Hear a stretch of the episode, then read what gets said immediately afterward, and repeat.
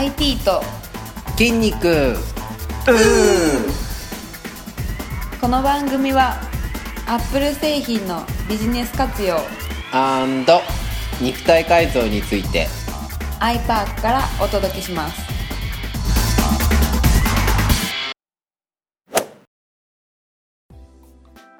皆さんこんにちは。こんにちは。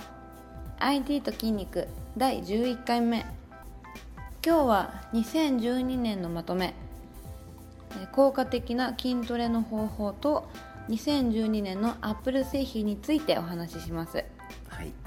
はい、えー今までいろいろと筋トレのことやアミノ酸、あとプロテインの話など聞いてきましたけども、その、えー今回は2012年のおさらいとしてもう一度お聞きしたいなと思います。はいはい。そうですね。あのまあちょっといろいろバラバラとはい。喋ってきたので、はい。えーまあ、筋肉をつけたい場合に気をつけなきゃいけないことをまあいろいろあるんですけど3つ挙げるとしたら、えートレーニングのメニューをしっかり組む。トレーニングのメニューをしっかり組む。ということと、はいえートレーニング直後に、えーあアミノ酸じゃなくてプロテイン、えー、と運動直後にプロテインを摂取する、うん。プロテインを飲む。はい。運動直後30分以内。直後ですね。はい。うん。これはあの筋肉のゴールデンタイムって言われてるんですけど。そんなかっこいい名前ついてるんですね。あの実際プロテインのパッケージにも書いてある。へえ筋トレ後30分以内がゴールデンタイムですっていう。うん、一番輝いてる時間ってことですかね、そのあの、まあ、摂取プロテインの摂取のタイミングとうんうん、あと、えートレーニングのフォーム、フォーム。はい。えーまあ、どこに効かせてるかというところですね。あの正しいフォームを知らないと、あのー効かせたいところに効かせれない、はい。うん例えば背中に筋肉をつけたいのに腕に筋肉がついてしまうとか、はい。まあ、そういうことになるので。あと下手したら腰を痛めてしまうとか、うん。腰も痛めてね。あのまあ一番難しいのがやっぱり背中なんだけど背中広背筋って言われる、まあ、つけるとこう逆三角形にはい。なって見えるところなんですけどあそこつけようと思うのは一番いいのは懸垂なんですね。メニュー。棒にぶら下がるやつですよね、うん。懸垂が一番いいんですけど、はい。あのーみんなが知ってる懸垂は背中に一切効いてない。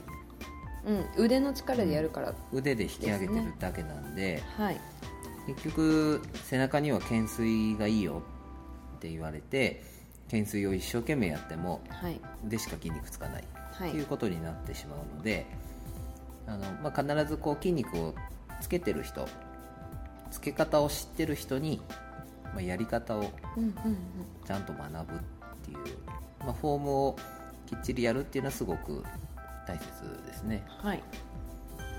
だから、意識するっていうことですかね。そこに効く。そうそうそうそう。あの例えばベンチプレスでもあのしっかりこう胸に効いてるなっていうやり方確認をしながらやってるような感じだね、うーん。もうそこに意識を持ってってっていう、うん。意識を持ってってる、うん。まあ、背中もそうだし腕もそうだし、でちゃんとこう痛いとか効いてるって感じて、こう何回も回数を重ねていくっていう形なんですかね、そうだね、うん、だから、まあ、今言った3つを大体気をつけていれば週2回ぐらいのはい。トレーニングで1年間も続ければ、まあ、かなりいい体に、ガラッと変わります、うんなってきます。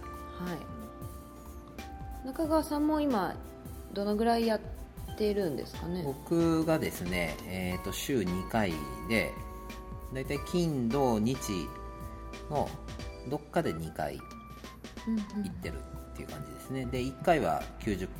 はい。以内っていうところで。90分以上やってもあまり意味がないので。あそうなんですね、だからメニューを組むのが大切って言ったのは、うん。まあ、その90分間あのきっちりはい。トレーニングできるようにメニューは組んでおくっていうとこですね、はいでこう毎日毎日やらなくてもいいですね、うん、あの毎日やる人もいますけどあの、まあ、毎日やるとき気をつけなきゃいけないのはあの例えば、えー胸と腕を鍛えたら次の日も胸と腕をやるのはダメなんですね、もう。うん、あの一回こう追い込んだところは3日以上空けてからまた同じところを鍛えるっていう形なのでそうしないと効率が悪い。じゃあ筋肉痛になって、うん。ちょっと収まったらまたやるそうだね。っていう筋形ですかね、うん。ちょうど大体3日後に超回復っはい。て言われる回復があってなんかい一個一個かっこいいですね。あのー筋トレして絶対にあの1日後24時間後はい。に筋肉痛が来て、で3日後にはその筋肉痛が治ってる。はい。っていう形なので、もう絶対そうなんですか、うん、絶対そうだね。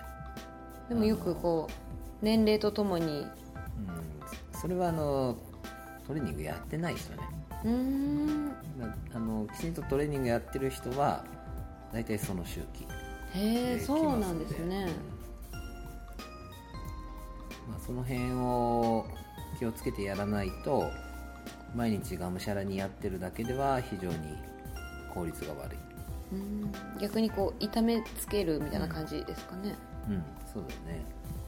だから、まあ、筋肉のつけ方を知ってる人にメニューを組んでもらって、えーまあ、そのススケジュールも含めですね。はい、メニュー組んでもらってでフォームもしっかり教えてもらってうんで追い込んだ後はプロテインを飲む。はい、みたいな。中川さんもそのアドバイスできるんですか？僕もできますよ。あの何人かアドバイスしてますので、へえ、はい、じゃあもし誰も周りにそう教えてくれる人がいないよっていうことだったら、うん。ちらっと聞いてもらえれ聞いてもばらえればいろいろ教えますので。強いですね。強い筋肉先輩ですね そうですか、えーなのでそうですねあのアミノ酸プロテイうん。ンをしっかり摂取してうん。あとフォームもちゃんとこう決めてやる。うん。っていうことですね。うん。はい。はい。じゃあ続いてはい。アップル製品についてなんですけども、2012年いろいろと新商品が出てきましたよね、出ましたね結構今年はガバッといろんなものが変わったと思うんですけども、まあ私自身うんうん。があの一番良かったなって思うのが、あの出る前からいろいろ噂が出てた iPad mini うん。が一番印象に残ってますね、うん、そうだね。iPad mini はもう本当に下手したら2年ぐらい前から噂になってた気がするんだけど、まあ、いついに出て、そうですね。あの多分、まあ、衝撃的には初めて iPhone が出たよっていう感じ、やっぱりあの初めての新商品第1弾目なので、うんこう他の iPad、iPhone はまあうん。大体は想像がついてたので、うんすごいなーっていう感じですね。そうだね。確かに実物持ってみるとあの思った以上に iPad よりも iPad mini の方が使い道が多いというかそこはありましたね実際持ってから。うん。だから、まあ、結構予想以上にね売れてるみたいだけど。そうですね。今でもちょっと待ってもらう状態が続いてるみたいですね、まあやっぱり実際持ってみたら軽いしあやっぱりこう本読むならこのぐらいかなとか、うん。まあこう片手で持ってても疲れないですもんね、そうだね。あと僕的にはあのー今年印象に残ってるのは、はい。えーまあ、全て外見重視なんですけど、はい。MacBookPro のレティーナモデルはい。とか、まあ、すごく薄くなってあのかっこよくなったものとか、えーまあ、最近出た iMac はい新しいやつですね、新しい iMac あの横から見ると本当にびっくりするぐらい薄いんですけど、確か5ミリうん。ですね、うん、であとは、えーまあ、他には iPhone5 はい。の、えーブラックモデル。ブラック。ブラック。ブラックがやっぱりかっこいいんですけど、えーまあ、今年、まあ、iPad mini もね、はい。iPad mini も iPhone5 と同じようなあのデザインでそうですね。アルミを今回起用してる。ブラックスレート、はい。まあ、あんな感じで、まあ、今年印象に残ったのはもう本当にそのかっこよさみたいなスタイリッシュみたいなところで、まあ、今後ちょっと期待することは、iPhone とか iPad mini で使ってるこのブラックスレートはい。で、えー MacBook Air が出てほしいみたいな。うーん。そしたらかっこいいだろうなみたいなとこですね。私 iMac が出てほしいですね。あー。iMac も今シルバーしかないので。うーんそうやね。それのブラックとか出たらうん。すごいかっこよく感じますかっねこいいね、うん。まあ、その辺がね来年なんか出てくれそうなはい、予感はします。うん、今年いろいろアップルから新商品が出ましたけどもまた来年2013年もアップルから目が離せないそうですね。そうですね。あの期待したいです。はい。ということで今日は、えー2012年の筋トレ方法のまとめと、えー、アップル製品についてお話ししました。それでは皆さんまた来週。ご一緒に。うー